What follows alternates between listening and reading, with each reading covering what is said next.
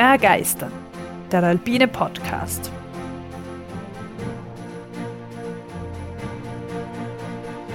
Wir tauchen ein in die Faszination der Berge und der Natur. Wir stellen euch die großen Abenteurer und Grenzgängerinnen vor. Wir bringen denkwürdige Momente und kulturgeschichtliche Hintergründe in euer Ohr. Wir wollen euch begeistern. Herzlich willkommen, liebe Zuhörerinnen, liebe Zuhörer. Herzlich willkommen, liebe Barbara, zu einer neuen Folge Begeistern.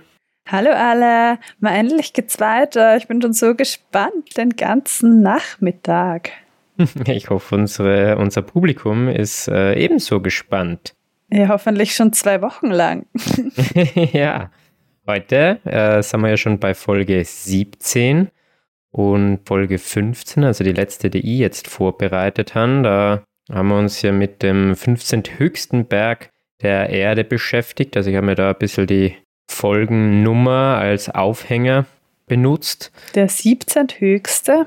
Nein, äh, wir wollen ja ein bisschen Abwechslung auch haben. Also heute hat es nichts mit der Nummer zu tun. Ah ja. Ich bin ganz frei in der Themenwahl. Wie ich immer. Wir werden uns heute mit einem Land beschäftigen, welches das zwölftgrößte Land der Erde ist.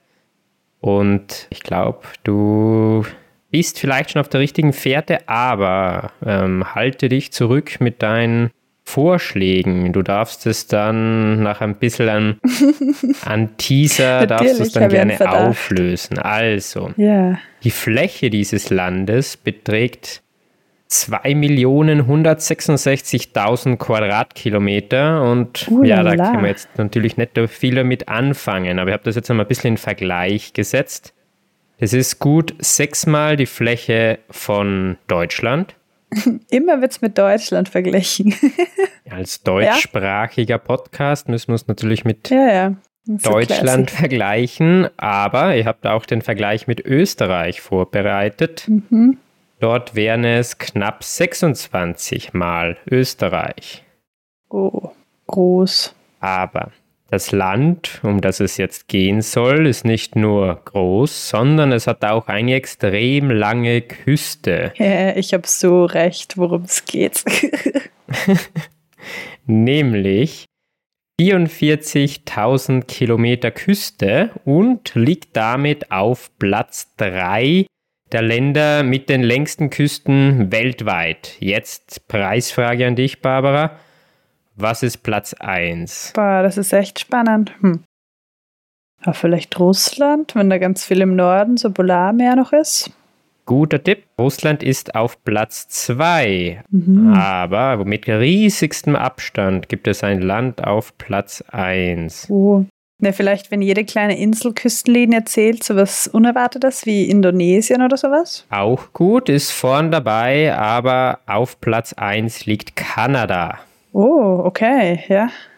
Zurück zu unserem Land, um das es heute geht. In diesem Land wohnen natürlich auch Menschen, und zwar 56.000 an der Zahl.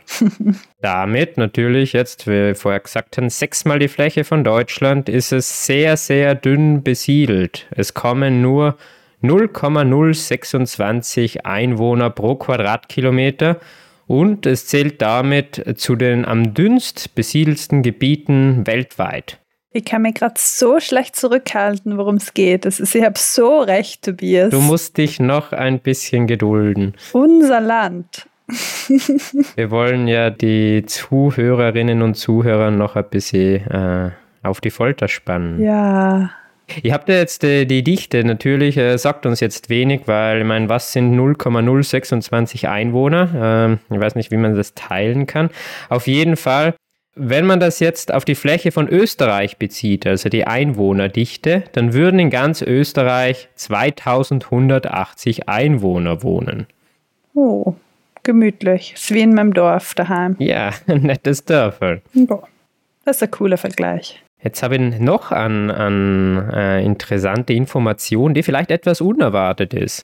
Die durchschnittliche Meereshöhe dieses gesuchten Landes beträgt 1792 Meter und liegt damit Mhm. auf Platz 10 der durchschnittlich höchsten Länder der Welt. Das ist ja lustig. Okay. Ja, und weißt du, wer da an der Spitze liegt? Nepal? Ja, gut. Nepal liegt auf Platz 2. Ganz knapp, ganz knapp nur um. Bhutan. Ja, genau. Nur äh, 15 Meter führt Bhutan vor Nepal. Die haben 3280 Meter und 3265 Meter im Durchschnitt. Das ist ja mega hoch. Hätte Hm. nicht so hoch geschätzt. Den Ja. Schnitt. Org. Das heißt, wir würden eigentlich über dem, Durch, äh, über dem höchsten Punkt der Steiermark im Durchschnitt wohnen. Witzig, oder? ah ja. Österreich gilt ja auch als gebirgiges Land. Wo glaubst du, auf welchem Platz liegt Österreich mit welchem Durchschnitt? Pf, äh, weit hinten, glaube ich. Weil es sind ja in Südamerika voll viele Länder, die einfach mega hoch liegen. Und im, in, im Himalaya, ah ja, wobei, hm. Na, so pf, 17, wie die Folge. Ja, es ist auf Platz 35 Oh, okay. mit 910 Metern im Durchschnitt, Mhm. aber damit immer noch respektabel vor Deutschland, das abgeschlagen auf Platz 123 liegt mit 263 Metern. Äh, Surprise. Jetzt glaube ich, wird es langsam an der Zeit. In diesem Land, das wir suchen, liegt auch der größte Nationalpark weltweit und wer bei Folge 12 aufmerksam aufpasst hat, da weiß jetzt spätestens, worum es geht. Barbara, dir ist eh schon nach dem ersten Satz schon klar gewesen, welches Land es ist. Magst du es jetzt bitte auflösen? Ja. Du hast gesagt, das ist unser Land. Ja, In deren Sprache heißt es auch unser Land. Kalalit Nunat. genau. Sehr schön. Versteht das jemand? Okay.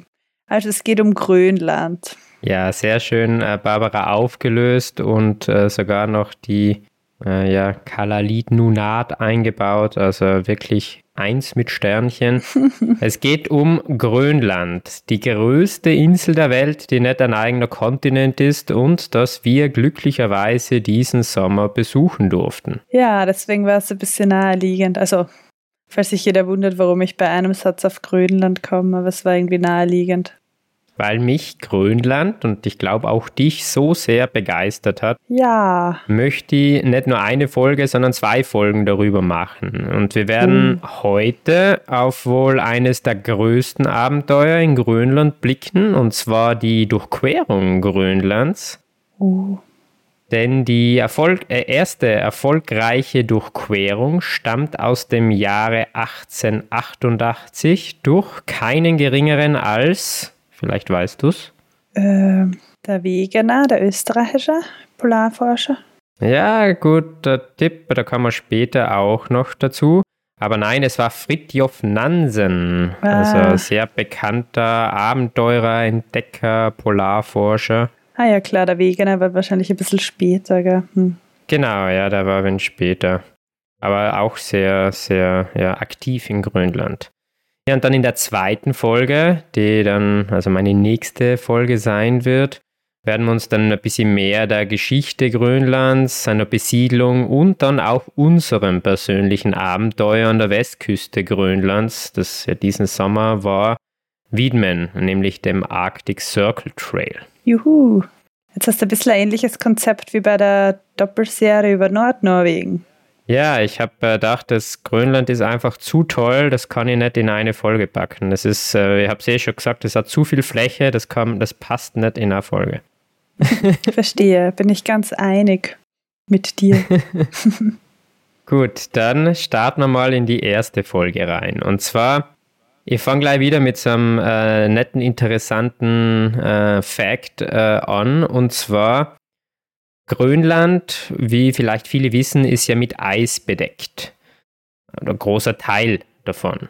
Barbara, kannst du das in Prozent ungefähr mal schätzen, wie viel das sein könnten? Mm, 90. ja, gute Schätzung. Laut äh, Wikipedia, glaube ich, sind es 82 Prozent. Also ah, ja. äh, schon nicht schlecht, aber zeigt auch, dass gar nicht so wenig Fläche nicht Eis ist, weil man denkt an Grönland immer natürlich an Eis. Aber das ist natürlich schon das Dominierende. Was ich äh, jetzt interessant gefunden habe, das habe ich ein bisschen versucht herauszuarbeiten, weil es einfach so unvorstellbar ist, ist das Gesamtvolumen des Eises. Es wird aktuell auf 2.600.000 Kubikkilometer geschätzt. Ula. Und das ist für mich äh, so weit weg, ich kann mir das überhaupt nicht vorstellen. Deswegen habe ich ein bisschen geschaut, wie kann man denn das jetzt für uns begreiflich machen. Wenn wir jetzt annehmen würden, dass das Eis vollständig abschmelzen würde, dann würde der weltweite Meeresspiegel um 7,42 Meter ansteigen. Weltweit, ja, wow. Wow, das ist viel Wasser. Ja, und wir wissen ja auch, dass Grönland jetzt ähm, ja, viel Eis hat, aber es gibt auch was, das noch mehr Eis hat und das ist die Antarktis. Ja. Und das habe ich auch dann nachgeschaut. Das Abschmelzen der Antarktis würde den Meeresspiegel um ganze 58,3 Meter anheben. Also oh, Wahnsinn. Na, hoffentlich nicht. ja. Es ist jetzt auch schwierig für mich zu begreifen, was sind jetzt siebeneinhalb Meter im Meeresspiegel. Das heißt, ich habe das versucht, da bin in einen menschlichen Kontext zu setzen, also was von Menschen jetzt geschaffen ist.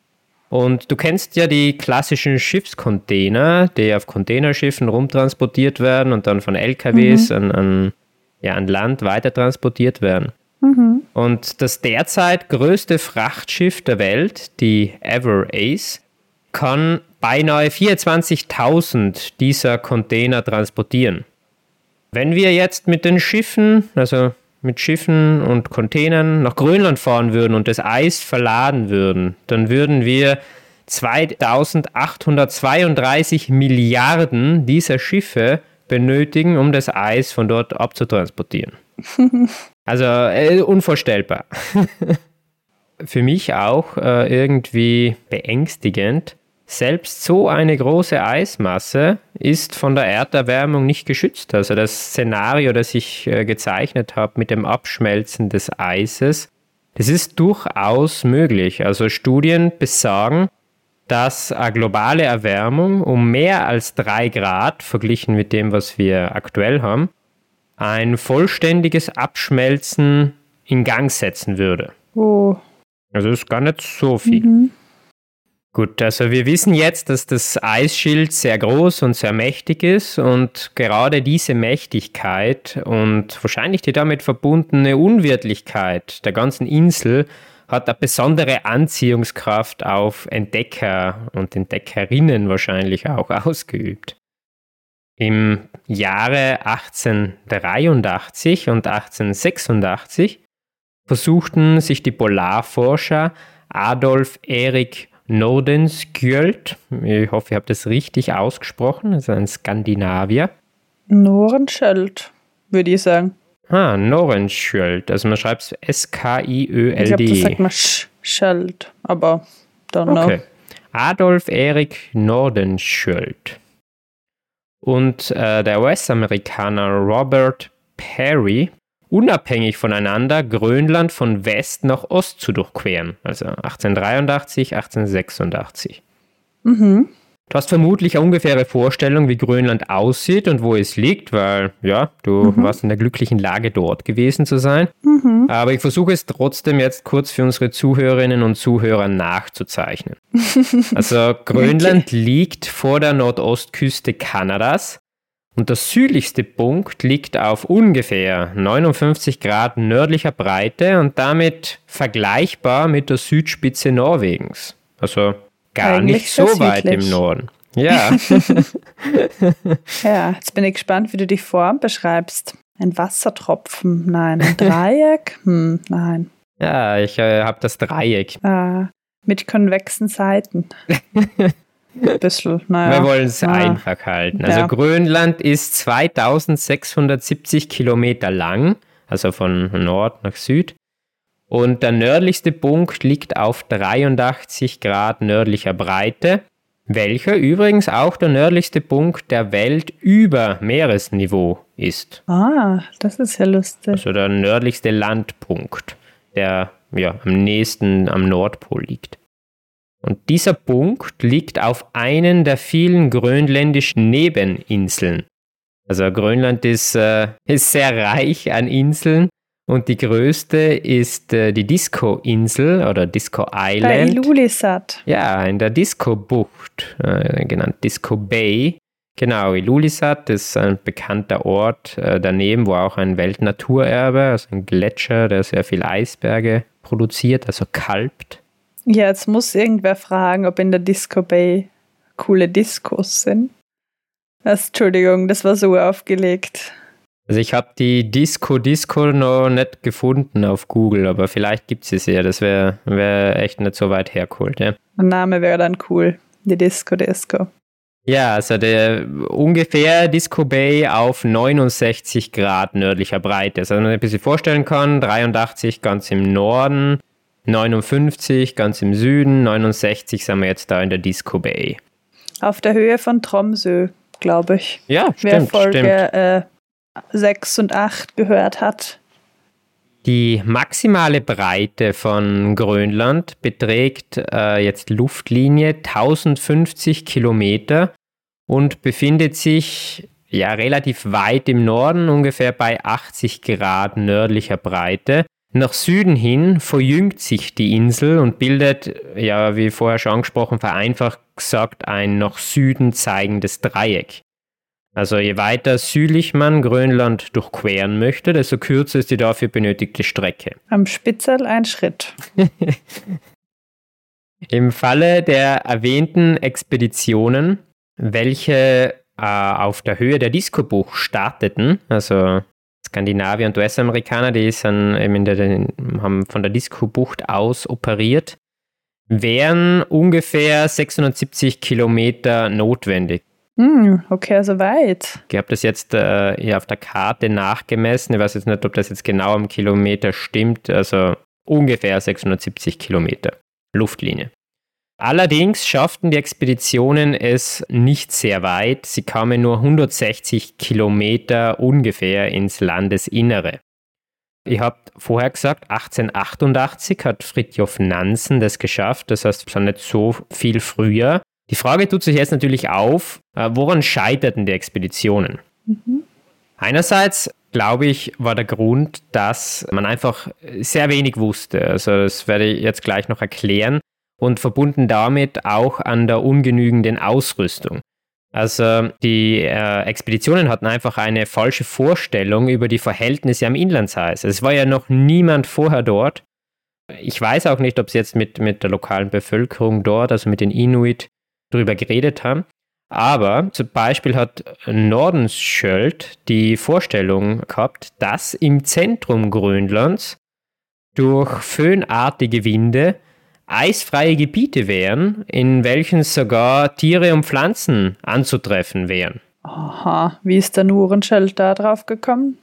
Sie haben angenommen, dass durch die Winde, die in Grönland seien, dass dem im Zentrum eisfreie Gebiete ermöglicht haben. Also die föhnartigen Winde kennt man ja, wenn wir jetzt an, an Innsbruck denken, das kann innerhalb von zwei Tagen kann die Umgebung von Innsbruck äh, schneefrei sein durch solche föhnartigen Winde. Also wäre es schon möglich in, in der Hinsicht, aber natürlich, äh, mhm. man hat dort nichts äh, überhaupt äh, über den zentralen Grönlands gewusst. Also es war völlig unbekannt und äh, da hat es natürlich verschiedene Theorien drüber gegeben. Voll cool, voll mutig, dass man dann einfach losgeht und mal schaut. Das waren echt die, die weißen Flecken, also in, in doppelter Hinsicht der Erde. man wusste überhaupt nicht, was dort war und auch nicht, wie hoch man da jetzt raufgehen muss, dass man das überquert. Da gibt es da ein Gebirge, gibt es da gar nichts, das wusste man einfach nicht. Also heute wissen wir, dass der höchste Berg dort gar nicht so niedrig ist. Also 3694 Meter hoch ist der Günbjörns Fjeld. Also ich hoffe, ich habe das jetzt richtig ausgesprochen. Ich, ich glaube, man sagt Gunnbjörn. Ja. Ein Wikinger. Habe ich dir gerade gesehen. Gunnbjörn Ulfsson. Ah, okay. Island-Saga. Oh, das ist doch spannend. Der Wikinger Gunnbjörn Ulfsson, genannt, benannt der gemäß der Isländer-Saga um 875 als erster Europäer Grönland sah. Ah, okay, ja schön. Das ist ganz, ganz spannend eigentlich. Also der erste Typ angeblich, der dort war. Ein Wikinger aus Island. Vielen Dank für, für, den, für den Einwurf. Sehr interessant. Gerne, gerne. Die Schartenhöhe von dem Berg ist der Atlantik. Finde ich lustig. laut Wiki. Weil normal steht da immer irgendwas anderes. Ja, es, er ist nicht gekennzeichnet durch besonders steile Flanken. So viel, glaube ich, können wir ja. verraten. Zurück zur Geschichte. Also 1888, zwei Jahre nach Robert Perry, beabsichtigte nun Fridtjof Nansen einen neuen Versuch zur Durchquerung. Mhm. Der Versuch unterschied sich jetzt aber stark zu seinen Vorgängen. Einerseits wollte er die Insel von Ost nach West durchqueren und eben nicht umgekehrt, startend von der Disco Bay, wie es die anderen gemacht haben. Und Hauptgrund dafür war, dass es physisch und psychisch günstiger war, die Durchquerung an der dichter besiedelten und damals besser bekannten und erforschten Westküste zu beenden als umgekehrt. Okay. Also das war einerseits, war eben die Westküste dichter besiedelt. Mhm. Das heißt, dort hatte man mehr Stützpunkte und es war auch bekannter, eben auch durch die bereits gescheiterten Expeditionen. Also da gab es schon ein bisschen Wissen. Mhm. Und die Ostküste war relativ noch unbekannt. Äh, das heißt, es wäre nicht so intelligent gewesen, dort aufzuhören, weil was mache ich dann dort? Wie komme ich dort weg? Intelligent vom Fritjof. Und zweitens hat Nansen seine Expedition auch anders aufgestellt. Glaube ich, ein bisschen so ein Markenzeichen von Nansen, so das Sachen auf das Wesentliche zu reduzieren. Mhm. Er hat mhm. jetzt eine sehr kleine Teilnehmerzahl gehabt, also sein Team bestand aus insgesamt äh, sechs Männern. Mhm. Dennoch, auch wenn es nur ein kleines Team war, war natürlich so eine Expedition ja, ans äh, Ende der Welt mit äh, großem finanziellen Aufwand verbunden. Und die notwendige finanzielle Unterstützung, die musste Nansen bei Nordenskjöld beantragen. Also das heißt, er musste ihm von seinem Plan überzeugen. Und der war natürlich skeptisch, weil er ja selbst erst ein paar Jahre vorher daran gescheitert ist. Aber Nansen schaffte es, äh, sich die finanziellen Mittel zu sichern. Und so startete die Expedition dann im Sommer 1888 von Island aus mit Schiffen eben bis zur Ostküste äh, Grönlands. Die Ostküste ist, wie schon gesagt, ja nicht wirklich gut besiedelt. Also es gibt dort schon Inuits, die dort leben. Das ist deswegen, weil es dort zum Vergleich zur Westküste mehr Eis gibt und viel Packeis und Eisberge und mit Schiffen ist es dort nicht äh, so einfach, überhaupt einmal das Festland zu erreichen. Mhm. Kann es sein, dass er mit dieser Fram gefahren ist? Also in Oslo gibt es ein Museum um das Schiff, das heißt Fram.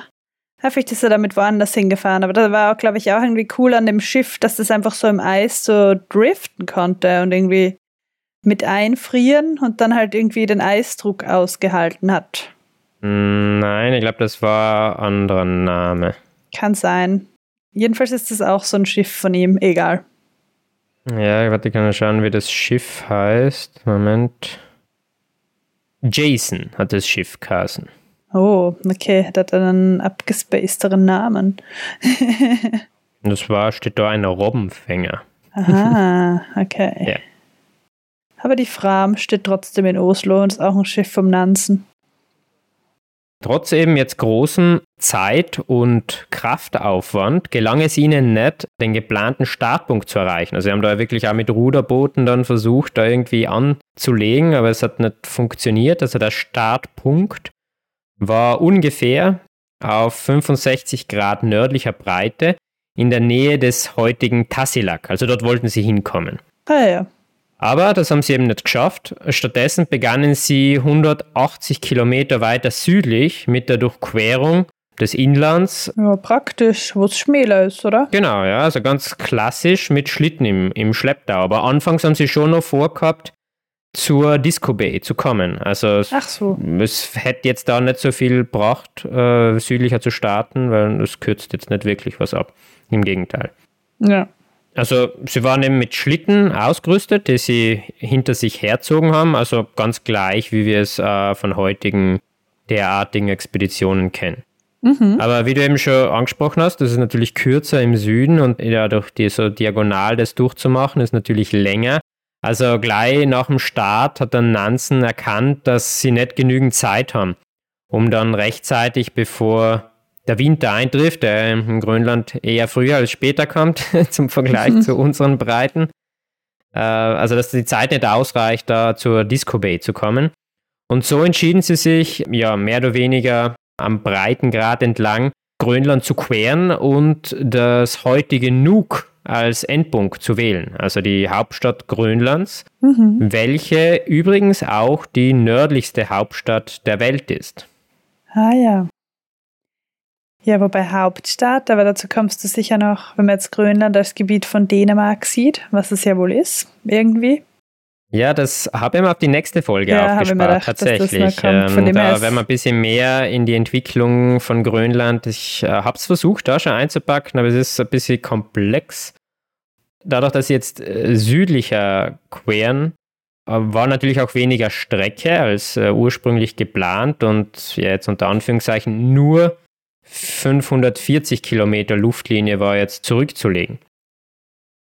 Tatsächlich schafften sie es dann auch nach äh, 49 Tagen, also insgesamt 78 Tagen, nachdem sie Island verlassen hatten, das heutige Nuuk dann zu erreichen.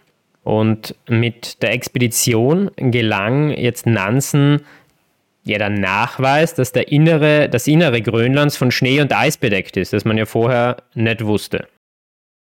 Nansen war jetzt nicht der, natürlich der Letzte, der Grönland durchquerte, also war der Erste, der es wirklich geschafft hat.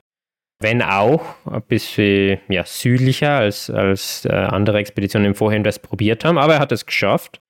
Und in, in den folgenden Jahren und vor allem dann im 20. Jahrhundert gab es äh, neue Versuche und auch natürlich erfolgreiche Durchquerungen, welche dann auch weiter nördlich stattfanden, also wo dann mehr Strecke zurückgelegt wurde und, man muss sich vorstellen, sogar Überwinterungen am Inlandeis vorsahen. Also da hat man wirklich dann monateweise im weißen Nichts, im, Im Dunklen, Dunkeln, aber, genau. ja, ausgeharrt, um ja, das, das Eis zu durchqueren. Wow. Also, ich finde ja Abenteuer cool, aber das ist schon, wow, ultra extrem.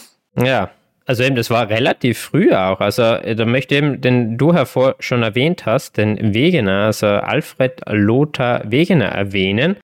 Der war ein deutscher Meteorologe und Polarforscher, der insgesamt vier Grönlandfahrten unternommen hat. Einmal hat er dann 1913 Grönland erfolgreich durchquert und hat damit nicht genug gehabt und hat dann sogar äh, nochmal es äh, durchqueren wollen. ich glaube, so Polarregionen machen irgendwie süchtig. Ja, es scheint so, ja. Mhm. Aber es war dann sein, sein zweiter Versuch der Durchquerung, war dann leider nicht erfolgreich. Er ist dann 1930 wohl durch ein Herzversagen aufgrund von Überanstrengung dann verstorben. Mhm. Und der war übrigens Professor in Graz, deswegen kennt man Ah. den hierzulande noch besser Okay. für Meteorologie und Geophysik. Mhm. Geophysik, genau, er ist für heute vor allem durch seine Theorie zur Kontinentalverschiebung bekannt, das dann ja äh, nachfolgend als Grundlage diente für die heutige Plattentektonik, also dass die Erklärung des Drifts der Kontinente, Ah ja, das ist schon sehr bahnbrechend, genau, ja. plattenbrechend. Mhm. Es gibt auch eine Wegener Gasse in Graz oder Wegener Straße da Ah, Richtung LKH rauf.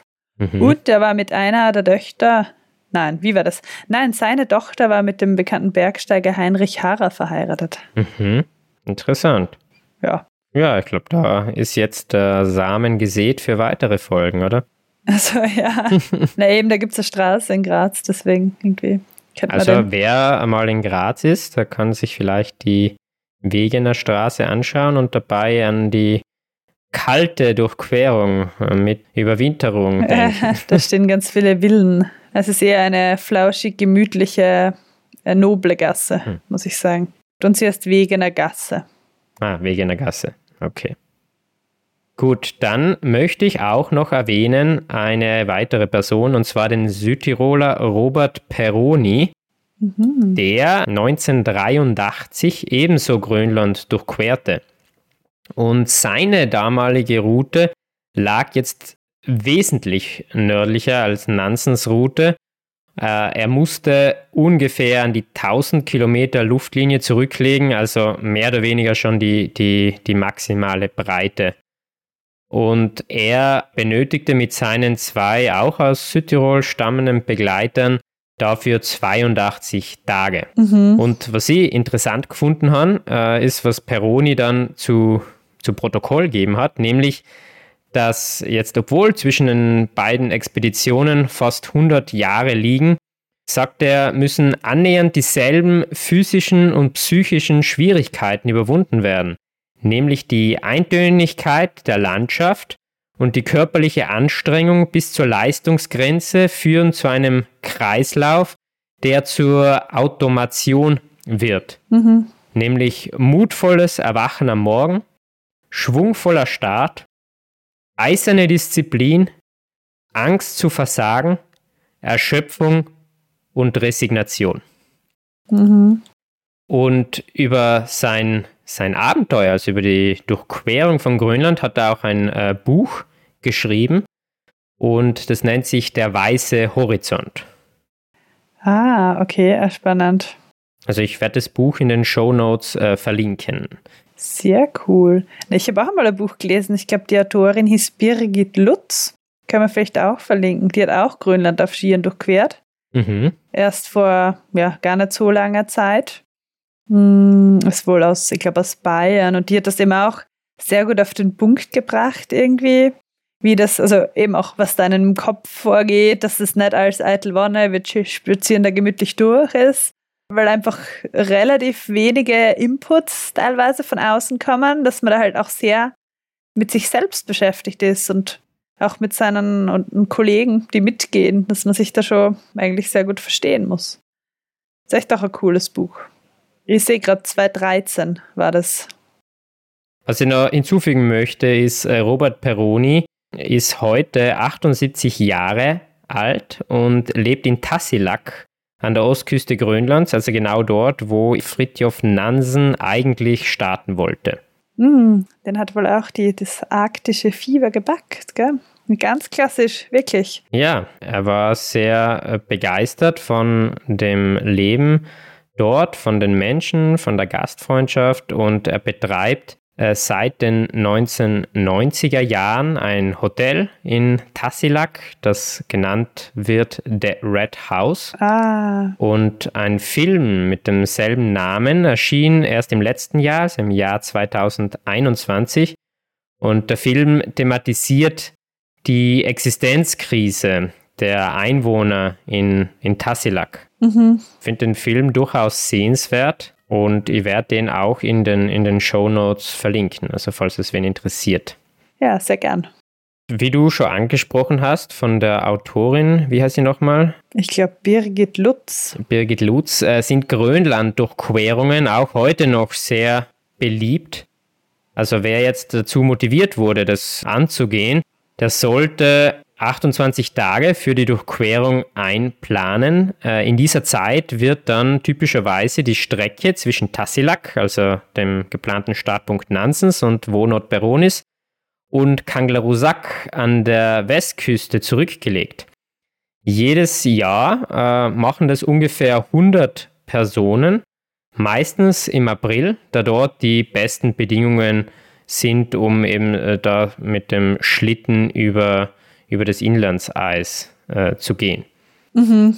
Weil genug Schnee drauf ist wahrscheinlich, gell? Noch genug Schnee, genau, aber halt nicht äh, winterlich, kalt und dunkel. Macht Sinn, ja.